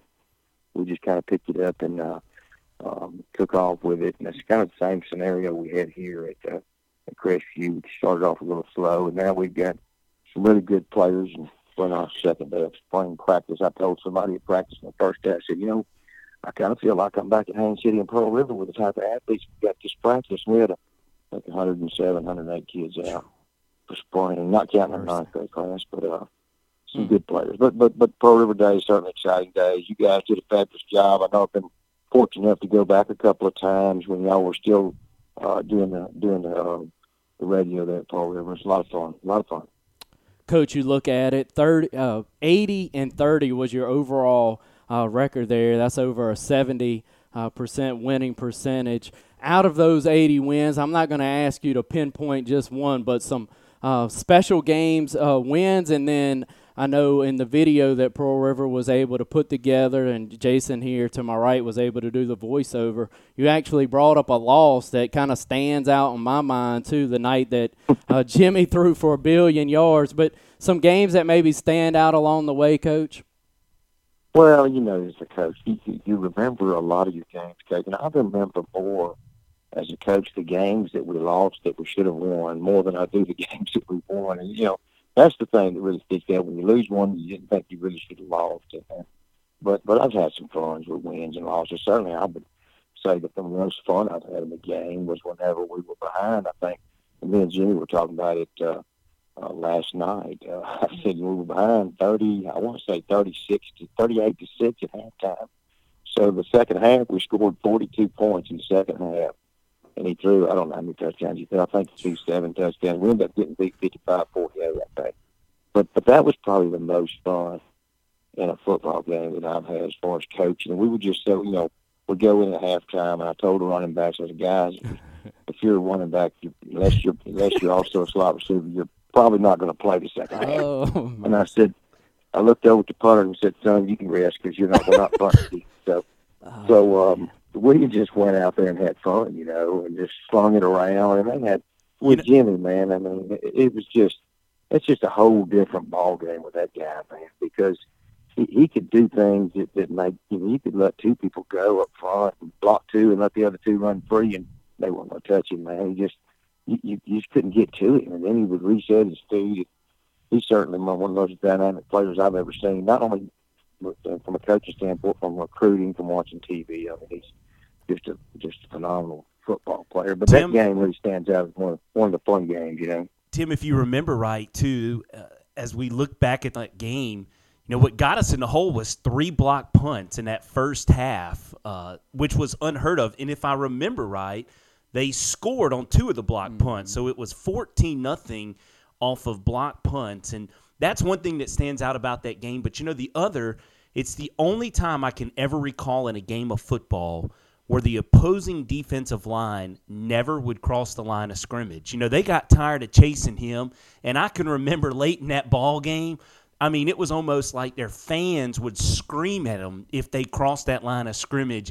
And I can just remember after that game, all of us laughing because they didn't know how to defend Jimmy Oliver. They they didn't have a clue. Yeah, he was at that point. Well, I tell you, if if we would have played for it that year, and that's a year Katrina got us. Yep. I think mm-hmm. we had to cancel two games, and there was a couple teams teams that finished ten and one, and mm-hmm. we finished eight and one because we you know we, we, didn't play those two games. It, it was Itawamba and East Mississippi, and we probably would have beat them by about fifty apiece at least. Mm-hmm. Yep. Um, there's no way they would have beat us, and we really and we were the defending national champions. You know, we don't lose that game, and, and you know, or the storm doesn't come, we still play for it. But you know, I mean, it is what it is, and, and uh, well, I didn't take a didn't take a lot of shine off his performance as a starter, twenty and one as a starter, and that uh, you know he just made everybody so good around him. And, and let me say this: there were some great players around him. Mm-hmm. You talk about Larry Brackens, you talk about about uh, uh, Vance Richmond mm-hmm. and Seth Hayden, and those guys that were that were all around that team. You got Bernard Smith and, and Glentrell mm-hmm. Ware, and all of those guys. And, and, and we had a pretty good offensive line too. Yep. Some great players up front, you know uh, I want to say um, um, the Lott kid from over at uh, yeah, over Matt at Stone Lott. was on that team. Mm-hmm. We had Matt Lott, the big kid from down at down at uh, Bay St. Louis. We had a couple of Bay St. Louis kids on that team. Uh, one from Pass Christian out of our district, big kid. You've got a uh, Morris kid that's coaching down at Hancock now, coach at uh, Teddy Morris. What's his name? Teddy Morris is coaching down at oh, Hancock yeah, yeah. on offense. I got line. you. Yeah, he he was on that team. Mm-hmm. There was one more too. That's a big old kid, big uh, oh, fifth last name. Uh, y'all have to piece it together and edit this thing. that, uh, oh man, what was that big old joker's name? I'm thinking out loud now. Um, there was two of them. One was one had a brother. And he co- he played at Bay St. Louis. I can see his Yeah, that face. was Hopgood, wasn't the other, the other, the other kid, Hop, Hop, no, that was that was another kid. Yep, the kid I'm talking about, Ryan Sefton. That's his That's name. It. That's Ryan, it. Yep. Ryan Sefton. Sefton was one of them, and the other big kid um, had a full beard. I remember that, and, and the hurricane back got his place down there. He lived on the on the on the water yeah, side of the tracks. His family has something he, to do with him. Yeah, I know exactly who you're talking about, and I just can't call it. Yeah, I can't Benvenuti, anyway, maybe. we, was it Benvenuti, no, coach? No, another big old kid. I'll think of end of this thing. I'll, I'll call it out. But but we had good players, man. Good offensive linemen. Uh, of course, our wide receivers were great, and we usually had a couple All Americans back then. Um, and, and we were good on defense. You know, Williams Jones did a good job of, of moving around and, and did a good job coaching and covering a lot of details. You know, we just we were a competitive football team. It's hard to beat us. But it, you know, you had to block a couple points. Something like that had to happen in order for for uh, us to get beat. You know, something bad, bad had to happen in a lot of areas and often, and that's what happened that particular game. But still ended up being quite a bit of fun. You know, uh, trying to come back and you know just throwing it every play. I mean, I've always looked for a reason to throw it every play. that just gave me a good, gave me a good excuse to do it. But you know, it's it's um, and that's the game's changed. It's ever changing game. But that that that loss was a lot of fun, man. Certainly, the national championship game as a win was a lot of fun. Going back to Butler and, and just you know just kind of looking at the program that you heard a lot about. They had won, I think, the previous one or two. I can't remember, but they were certainly a national powerhouse when it came to to uh, football and community college. And when they walked in that banquet and we looked at them on the hoof, we we kind of knew that we were probably a little better than they were, a little physical than they were, and a lot more athletic than they were. So we felt good about that. And even with the 30 mile an hour wind, and, mm-hmm. you know, I think we had a couple turnovers in that game. We, we still played good. Uh, we enjoyed that. We've always enjoyed the wins. Uh, certainly over Gulf Coast and Jones. And I, I think we lost to Jones twice. I want to say twice in 11 years. Mm, we beat Jones one time. We shouldn't have beat him. I think it was 06. We were down mm-hmm. 13 to something, and and uh, they run a ball for a long run. They get a touchdown. They score and go up two touchdowns, do 13 points. They get the ball back to us with about two minutes left to play. And I believe we scored on the drive, kicked an onside kick, and mm-hmm. we kind of moved. We switched Demetrius Byrd and, and uh, Larry Freeman on the road. They were trying to play a little cat defense, but I got that cat. You take this cat, and we kind of we flip flopped their positions. And the big cat on Larry Freeman's, he stayed on him, and, and they moved out, and uh, and the Byrd ended up getting covered by by Freeman's man. Hmm. it, we just kind of threw a ball up, and Byrd was open about six yards, and it just there's a linebacker, and well, somehow they doubled the wrong guy. Hmm. Whenever whenever Byrd moved outside and Freeman moved way back inside, they doubled the wrong guy. And anyway, we ended up scoring the second time, converting the point, and we ended up winning by one. And really, we should have won that game. But Tim, I don't know how much. It's always Tim, I don't know how much you take credit for this, um, but I've I've made this statement. I've been on some talk shows, and people have asked me, uh, especially back during the run, what it was like. And uh, I was fortunate enough to be a part of a radio crew prior to you getting there. I covered Coach Daniels last season, and then of course I was there for Max Fields one year, and then you came along, and um, I've made this statement, and and I don't know that you'll agree to it, but you might. I felt like you've changed that league forever. Um, when you came here and your connections to Florida, you utilized those out of staters better than any coach in that league, probably for, I would say, eight of your 11 seasons. And then about the ninth, 10th, and 11th season, you could see the other schools, Steve Campbell, Buddy, uh, the coach at Jones at the time, they began to catch on that if we're going to play a Tim Hatton ball club, we're going to have to have some athletes and we're going to have to go to the same places he's getting them. And, and all of a sudden, you started seeing rosters look a lot like ours. How much do yeah. you feel you changed that league? Well, I think I think when I came to Pearl River, I think, and and I can just kind of go back to the years that I played college football.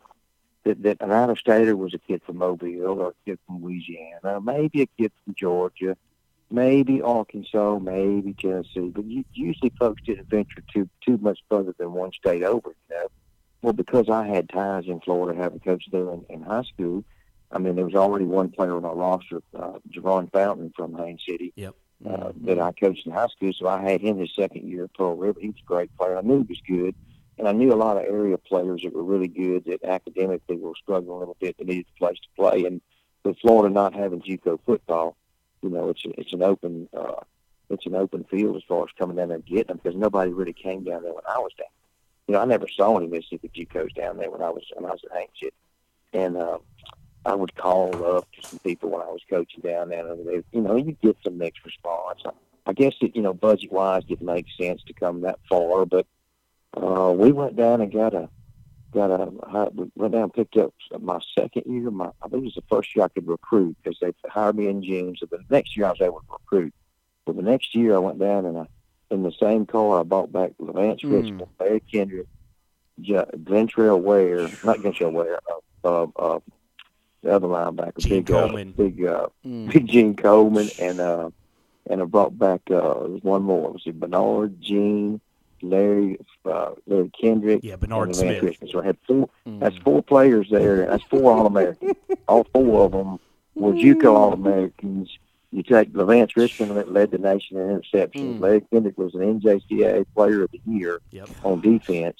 Uh, Coleman was an All-American, and so was Mitchell Ware. I mean, not Mitchell Ware. So was uh, uh, now, now Bernard Smith didn't make All-American, but he was a big part. He was a mm-hmm. 10-3, 10 400 meter, 220 pound running back. So, so that's four pretty good players, you know, in one van uh, coming back. You know. And then, and then you get so, a kid so that, in in Dothan, Alabama, on a basketball court, and Larry Brackens, who turned out to yeah, get man. drafted in the yeah, fifth round, huh?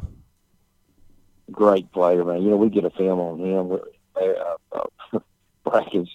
The Brackens story is kind of funny, and Buddy shows me this film. That this is this kid that we tried to sign last year, but he went over to Feather River Community College in California. Said he went to play basketball over there. Says uh, they tell me that he's home. He's back home. So I looked at about I don't know maybe ten seconds of the video. he said, "You think we need to go get him?" I said, "Hell yeah!" We go get him. I said, We're going, he said, "When you want to go?" I said, "We're going tomorrow." And the only reason I said it was tomorrow because it was already nighttime. in the morning, I went that day. Oh. So we go down there and find him in the gym, and I think William, William, the big game hunter, uh, Jones may have had a little something to do with that too. I'm sure he'll lay claim to it. But Buddy showed me the film, and, and I sent William down there too. So they scooped him up pretty quick. Um, um, and he was a great player for us. You know, six four, six five, two hundred and ten pound wide receiver that could run really well real physical. And, and you know, Jimmy utilized him mm. quite often. Um, a great target to have on offense. And, you know, it's like, you know, if you can score points, and, and that that was the one thing that I figured out in that league early was, hey, if you're going to win this league, you're not going to do it by blocking down and kicking out. You're not going to do it by controlling the ball. You're going to do it by scoring more points than the other team, put pressure on them to score points because of the quality of players that you get. And I've always said this about out of state players. When you go out of state, you got to get a kid that's going to score a touchdown mm-hmm. and keep the touchdown against score. And and you know you had to play with your in-state offensive linemen, and, and that that way you could take those eight positions and be competitive. You know, away from away from that position and be really really competitive. Now, wherever you think you need help, uh, based on what the what the district gave you in in-state players because there's some great in-state players in Mississippi. I'll tell you that that's what ran the program. Now, mm-hmm. that, the out-of-state program, uh, out-of-state players may have stood out, but those in-state guys, man, that that's what makes it go day in and day out in terms of uh, uh, being competitive with anybody in the nation. Our in-state kids in Mississippi are so talented. Look at look at our district. Mm-hmm. Picking over there with Dodley and Hattiesburg, and you got Petal. You've got uh, Bassfield and Jeff Davis County now with Mancuso. Poplarville, as good as they are, they're coming on right now. I mean, you, in Lumberton back in the day with mm-hmm. with Don Henry and those guys and Terry Grant. I mean, you think back to all those. You know, Dodd Lee's going to have a 2,000 yard rusher every single year. Pearl River Central had that run with Seth Hayden and those guys they had up there. Um, there's just so many great schools, and and you take Stanislaus when they had Dillon and they had Cuevas and those guys throwing the ball around down at Stanislaus. They high, we got some good players out of Bay. I mean, there's not a school in our district where we didn't get some good players. Forrest County AHS gave us four or five really good players, most of the time two or three a year. But they they've given us some great players over the years at Pearl River. And you know, when you got talent like that, it's you know you, you can win more than you lose. I can promise you, get out of the way and win more than you can lose. I think our road is a little bit over over uh, overrated, but we we had good players. Man. Coach, you had good players, and you let them have a lot of fun too. You look at Larry and Levance, some guys that were heck on wheels defensively, and then you shift them over and slide them maybe into a slot. You'd have Hollingsworth and Brackens. Yeah. I mean, Jason put it, I think, on social media this week. During that time, the three in-state schools were really kind of down. Really, when you look at football for a lot of that period of time and that wide receiver yeah. core in particular, there there wasn't a Saturday that I looked around that there was a Brackens and a Hollingsworth edging out, and then the two slot guys that you would put in between them. Particularly that group, but maybe all over the place. I, I felt like, boy, is this a blessing to be able to watch every Thursday night oh, or yeah. Saturday. oh, we had some really good players in there uh, at wide receiver back then. You're right. Uh, we certainly had some good ones, but but I tell you, um, the in-state guys then Southern Miss, Ole Miss, in-state were probably a little bit uh, worse than we were at skill position. We just had some guys. I mean, you get those runs every now and then. They were down. It's not like it was now. That that group of receivers Ole Miss has put out the last couple of years have been phenomenal, and right. State had a real good one a couple of years ago too. But, but they had some great receivers that that. But but that's kind of where it was for us at the JUCO level. We had those kind of guys Well, you know you had two two three All Americans man that were that could play man, and, and we had a, a kid out of Hattiesburg, Josh. Oh, Josh's last name, slot receiver. Then Barnes. going to That's it. Barnes. That's Josh Barnes Mhm. played a heck of a man. He was probably the most underrated player Mhm. on the receiver on that team, and you know, all he did was score touchdowns and threw it to him. You know, He we, was- we would throw him a little bu- bubble screen, and he made it Mhm. look easy, man. He was a heck of a player. He was fun. Heck of a Jonathan Island comes to mind. Some of those guys you just pitch it out to and think, well, at least Oh, they didn't yeah. throw it to Brackens, and then they get loose. It you know the fun. only the only part that I felt robbed on during your time there, Tim, was that we only got to see Larry Kendrick for one year. You know, if if Oh, that yeah. if that Well- young man had been a two year starter in that league, he was. I, Oh, I. I still to this day can remember his. He made an interception against Jones at homecoming at Dobie Holden Stadium, and he made a return that I've never seen. I mean, he had about eight guys around him, and he puts his hand on one of them and bounces out of there, and he just takes off. And the last 20 yards, he basically walked into the other end zone, and he was a special, well, special player, wasn't he? He, he really is. Me and Larry own a 53, uh, 53 foot refrigerated truck together. We're partners, uh, business partners. I talk to him at least once a day, sometimes twice a day, sometimes three or four times a day.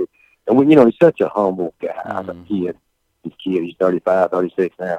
But he's, he's so humble, even when you talk to him. I mean, you never saw Larry score a touchdown and look at the fans or hold his hand up. He just kind of just gave the ball back to the referee and went back to the sideline. I mean, and he played on both sides of the ball. He did that for me in high school too. And he, you know, I've had some really, really good players. Thirty-one years.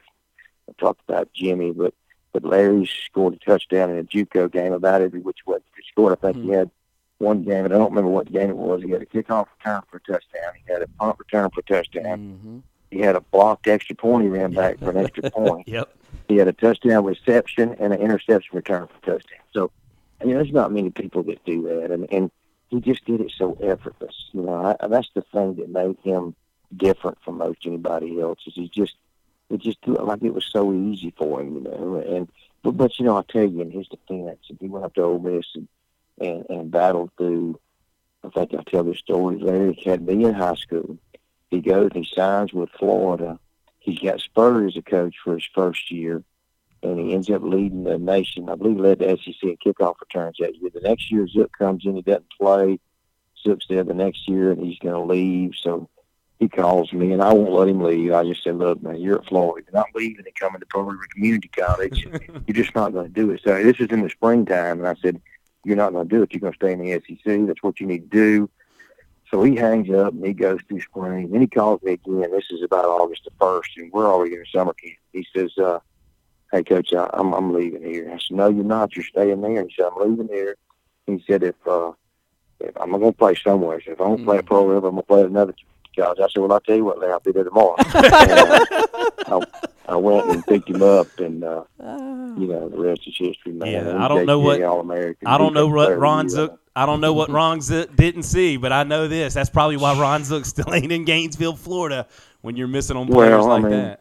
I can tell you, man. It you know Larry's just laid back, man. Just Zook is a high energy guy, a great coach, but but they just there's there's they just didn't, you know, their personalities didn't match up, and not and Larry's never said a negative word to a coach or, or a teacher or anybody throughout his whole career as a as a player or a student. Just been nothing but but just excellent, you know, and it just it just didn't work out. You know, he was a 210 pound, six foot kid, and everybody wanted to be a 220 pound outside linebacker. They wanted him to be a they wanted him to be a running back, or they wanted him to be you know something he wasn't. He was a slot receiver or a free safety. He was not a strong safety, and nobody ever put him there but us.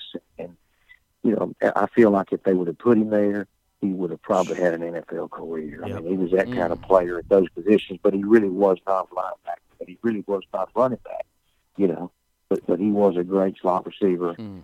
and he was a great free safety where he could roam. I mean, I haven't had anything close to him at the high school level since since uh, since 2000 when I coached at Haines City with him at that position. I think it's just, and I've not seen a high school safety look like that. No, I mean, he just he's a first first team parade All American back then. I mean, that's back when parade was, you know, giving out there. We didn't have those stars like we do now. Like we give them like candy. yeah, that's right. It's well, a whole different whole different system. We, we got sports ride. That's a whole different topic. We got Johnny the sports writer, just never coached football, never played football, giving out stars to to, to recruits.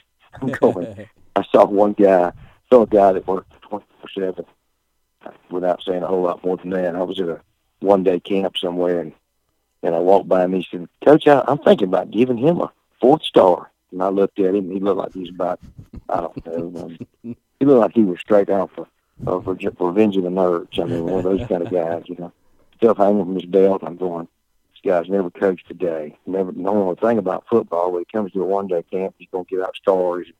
We're gonna listen to him and we're gonna fight for that kid because he's got mm. stars given up by this guy.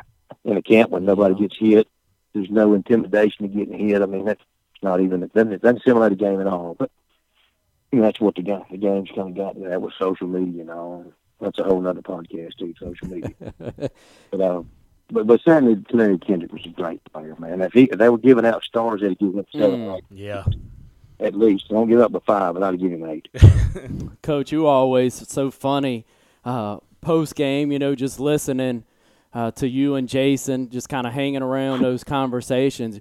One of the things you want to know is how many snaps did your offense get, and then if there was an opposing quarterback that could throw the ball in our league you would always make the comment to Jason or I, to whoever, if I had that son of a gun over there, we would have thrown it. You know, and so back in that day, people didn't throw it like they are now. How is the game, no. coach, when you watch it? I mean, y'all were kind of on, I know Jason talked about on the forefront of going to Florida, getting players, but the way y'all played offensive football back in the early 2000s was before its time.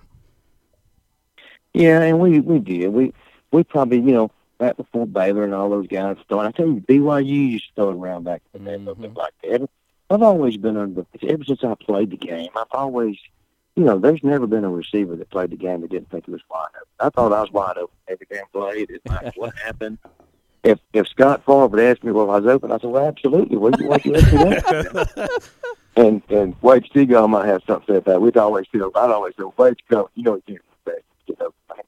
But uh, but uh, you know, it was always, yeah, I'm wide open. We'd run about two or three different routes. You know? but, uh, you know, it, it's, it's always felt like that it was really hard to, to, to find secondary people. If you send enough people into an, to an area and we could get some reads off one or two of them, that, you know, maybe we have an idea where to throw the ball. And it's something that we started doing probably, probably my first year as a head coach.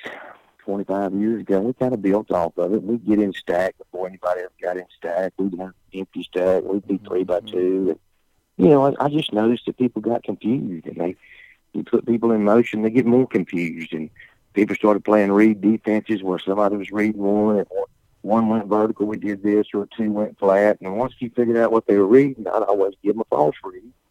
You know, I think I think Gulf Coast plays in a lot of read stuff, and we always had a lot of success throwing football versus versus Gulf Coast and offense versus them. And I know they that we, we probably were about 50-50. They may have beat us a couple more times than we beat them over the course of 11 years. We played for two state championships, I think.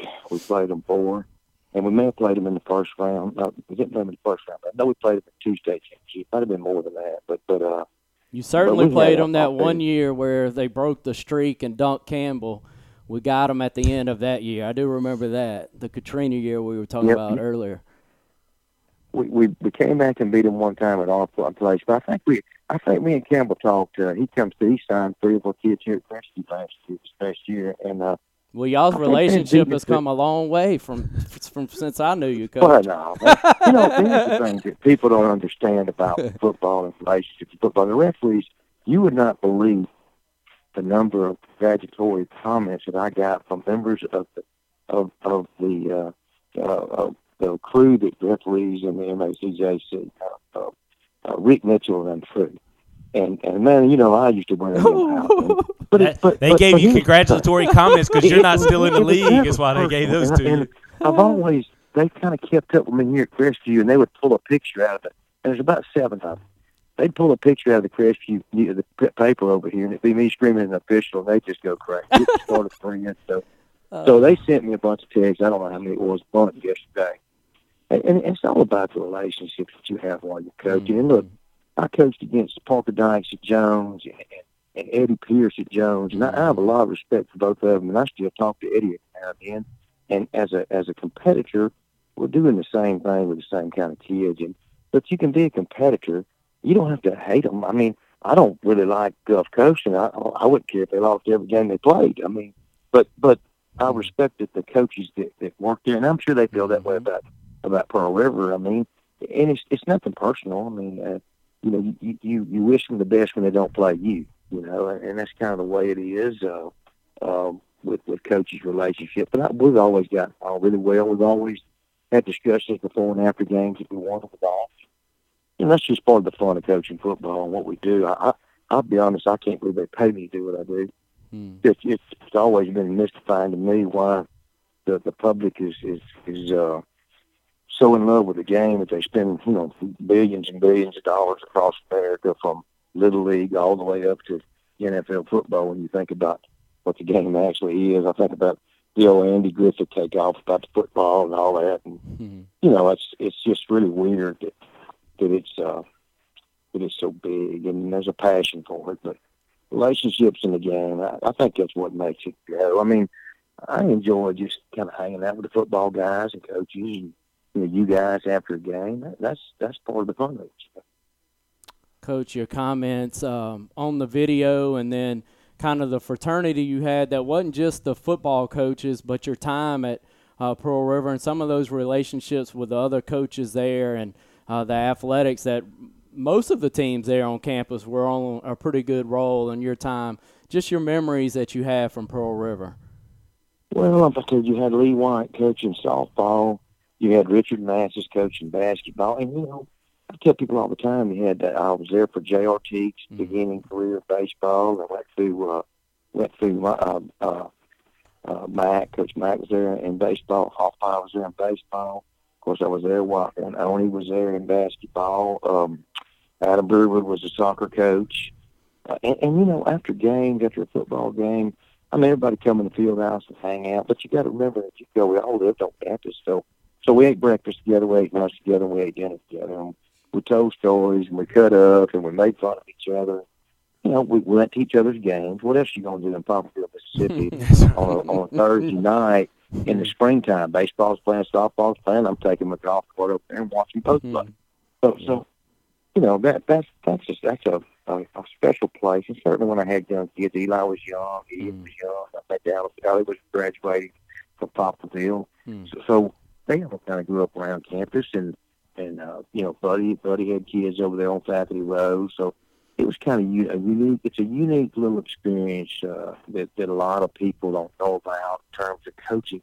How much fun that is, and, and you know, it's kind of your own little world. I mean, JUCO football and JUCO sports is, is it's kind of Mississippi's thing, and there's there's really not an area around it that that really knows the meaning of that. And I try to explain to these coaches around here you know, because when we come in there in 02, 03, I mean, you're looking at a protection list where you don't have to go out, mm. you don't have to recruit all over the state. You don't. We we had the best football jobs in America, I thought, and we screwed it up pretty good.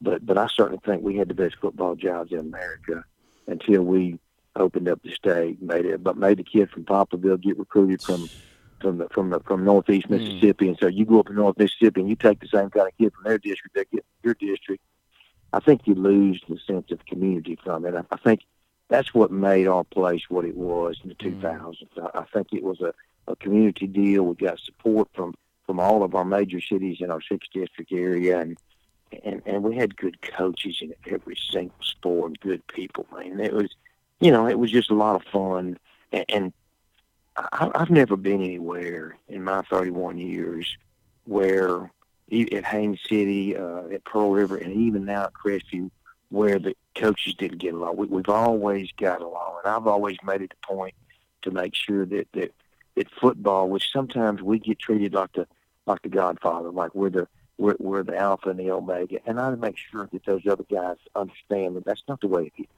You know, I understand that their jobs are just as important as mine, and their kids are just as important as mine, and, and I always felt like it was was very important to have a good relationship with all of the coaches on campus, wherever I was. And right now at, at Crestview High School, the head track uh, coaches on my football staff, the head boys basketball coaches on my football staff. Um, I, I've got, I probably have out of the 14 coaches, weight girls weightlifting, boys weightlifting. All of those guys are on my staff, and I try to have as many of them as I can on my staff. And, and some of them, you know what, they might not be great football coaches, but they're great coaches, hmm. and, and we'll give them a role to play. And, and I feel like by doing that, and not only do they make good money doing it, you, you get to re- reward them, but they get to see how hard you work and, and how you feel about how you treat your players, how you run your program, and, and it's it kind of rubs off, man. And, and and they understand we're not going to win every game we play, but but but it's all about the journey, man. And I think uh, I, I think it just helps a lot when you all get along. You don't have any devices where you got a guy that says, you know what, my baseball players, they're not playing football, or my mm-hmm. basketball players are not playing. And I'll tell you something. We've played several schools at the high school level the last couple of years. If they'd have had their basketball players out, and we had 17 out of our 17 basketball players, we had 15 of them played football. So, so, and we won the state championship this mm-hmm. year at the 7A level with basketball with the same kids that we we um, ended up playing in the state semifinal with. But but you got to do that. You got to share players, and it, it's all about relationships. And if we don't have those relationships like we had at Pearl River with Lee White and, and Crazy Ortiz, I had a lot of fun when he was there, and uh, Hoff Pyre and Jamie, and that one of my most memorable uh, uh, uh, memories of, of Ortiz and when Jamie Matline was the third base coach. I tell this thing, and they're going to tell him, tell him, but I'm going to tell him. I had my golf cart there now. So uh, they was runners on, I believe it was second, third, or first, second. I can't really remember. must have been first and second. So there's that ball hit in the alley. And the runner on first got a pretty good jump on it. He saw it was an alley ball. The runner on second didn't get a real good jump, and he kind of he kind of kind of trotted off a second. And as he went, what Jamie had waved that guy in. He was coming. He was bringing that first guy. Well, he brought the second guy too, which was only about I don't know, probably seven, eight yards behind the first guy. That's how fast he was going. so they had a pretty good arm out the outfield, and they relayed it pretty good. And they tagged the first runner out, and five yards later they tagged the second. so that we won now by a bunch. We were up by eight or nine. This is the year we won. I think we won state this year. But um, we were up by a bunch. But you know, JRT, he didn't care how many points, how many, mm-hmm. how many mm-hmm. runs we were up by. So after the game's over, I let them all settle in. I'm still out there on my golf cart. Everybody leaves, and I walk in there, and Jamie's sitting in that chair, and Jay's sitting there, and I go, Coach, I want to let you know something. I said, I've been around baseball and football for a long time, but I ain't never seen two people get tagged out at home plate within five yards on the same exact throw. They got tagged, two people tagged.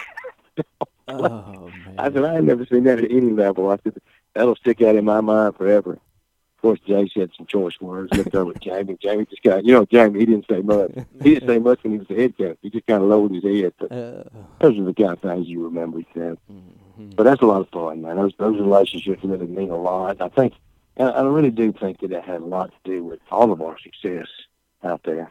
Well, I know from uh, from being the voice of the Wildcats for those 11 seasons, I can echo the the way you treated those coaches is the same way you treated us, and uh, you brought us down memories that will last with us for forever. Really, uh, I, I think about it all the time about how much fun we got to have as a radio crew, mainly because of you. We we became friends for life, fishing partners for life. You're the only head football coach, I know if they'd pay you more to fish, you'd drop that game in a heartbeat uh, because you believe yeah, you fish better than you coach. I, yeah, I, I'd quit tomorrow. If I, I'd quit tomorrow if I could. If they told me I could fish and make the same money, I'd quit tomorrow. Ain't no, I still go to the game. I coach from the stands.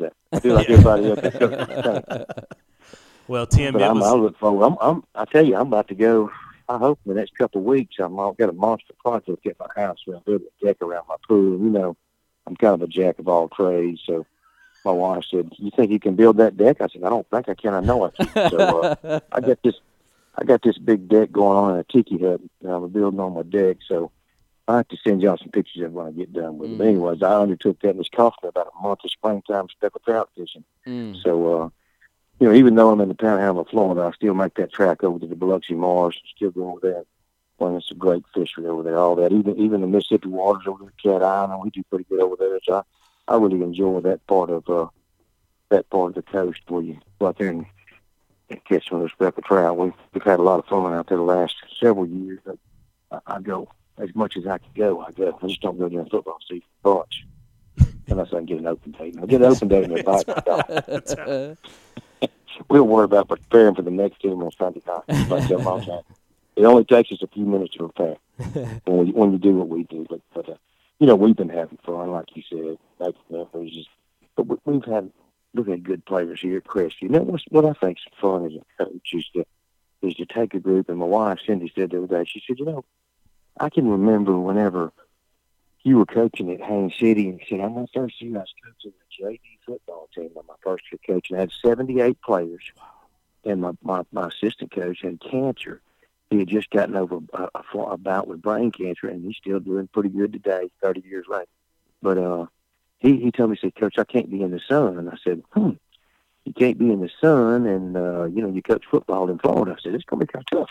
You know, it's gonna be kind of tough to coach football. So, so uh, Oh, we would talk and at practice, just saying, you so I coached 78 of them right by myself. I had never won. I think five and two that year, and we had some really good players. And it's the joy on those kids' face when they when they kind of figure out, hey, you know what, we're not that bad after all, you know. And, and it's kind of like we got to Pearl River, you know, winning that state championship, and and uh, and certainly making the playoffs our first year. We got beat by Holmes seven to three, a game that that we really shouldn't have got beat in, but but still, you know, nobody. We, I think we were picked to finish last in the state that year in the South, and we ended up ended up winning the South, and uh, you know, it was a, it was um it was a great year, and it, it's always satisfying to take some people that have never won and win with them, and certainly here at Crestview is no different. Three years ago, you know, our rival team that, that gets a lot of press, and you know that they uh, deservedly so. They've won a bunch of games over the years.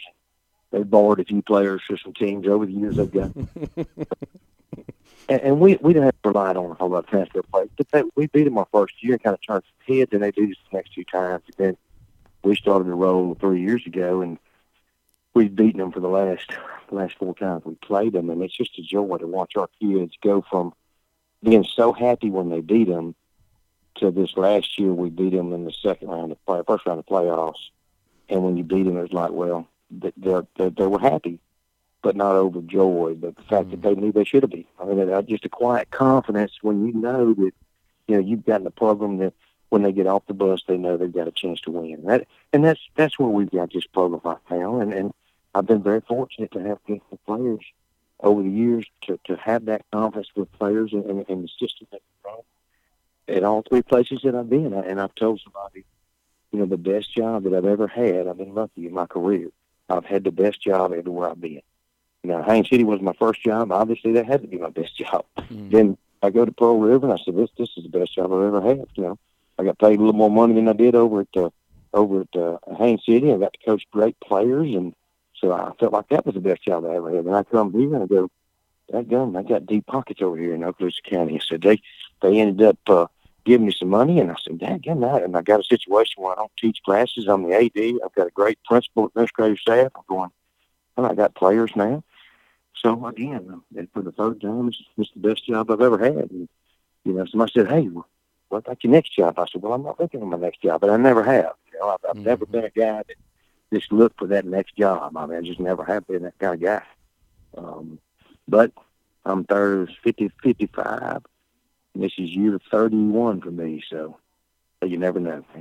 You never know what, what kind of twists and turns you have in a coaching career, but I'm I'm almost going to be a full-time fisherman one day. I'm, that's what I'm. What I'm I don't think it pays that good though. I need you, Jason. I need you to do real, real good. Make a lot of money. I just kind of hang out with you. What do they say? the, the best friend to have is a friend with a boat. Ain't, ain't no doubt, absolutely. That's why I'm going on that model right now with you. I'm with that. I'm boatless, and uh, you you got access to all kinds of them. So I, I, I got to make sure I keep you on my good side right now. Yeah. Hey, listen.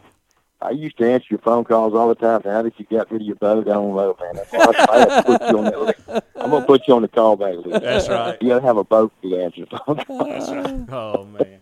Coach, congratulations again for your honor being inducted to the Hall of Fame, and thank you for your time tonight. It's been good to walk down memory road. So many good memories as as we've described here tonight. Thank you for your time, Oh, yeah. Coach, and thank you for uh, the access you always gave us as radio guys and the friendships uh, that we can carry Oh, with man. us. Thank you.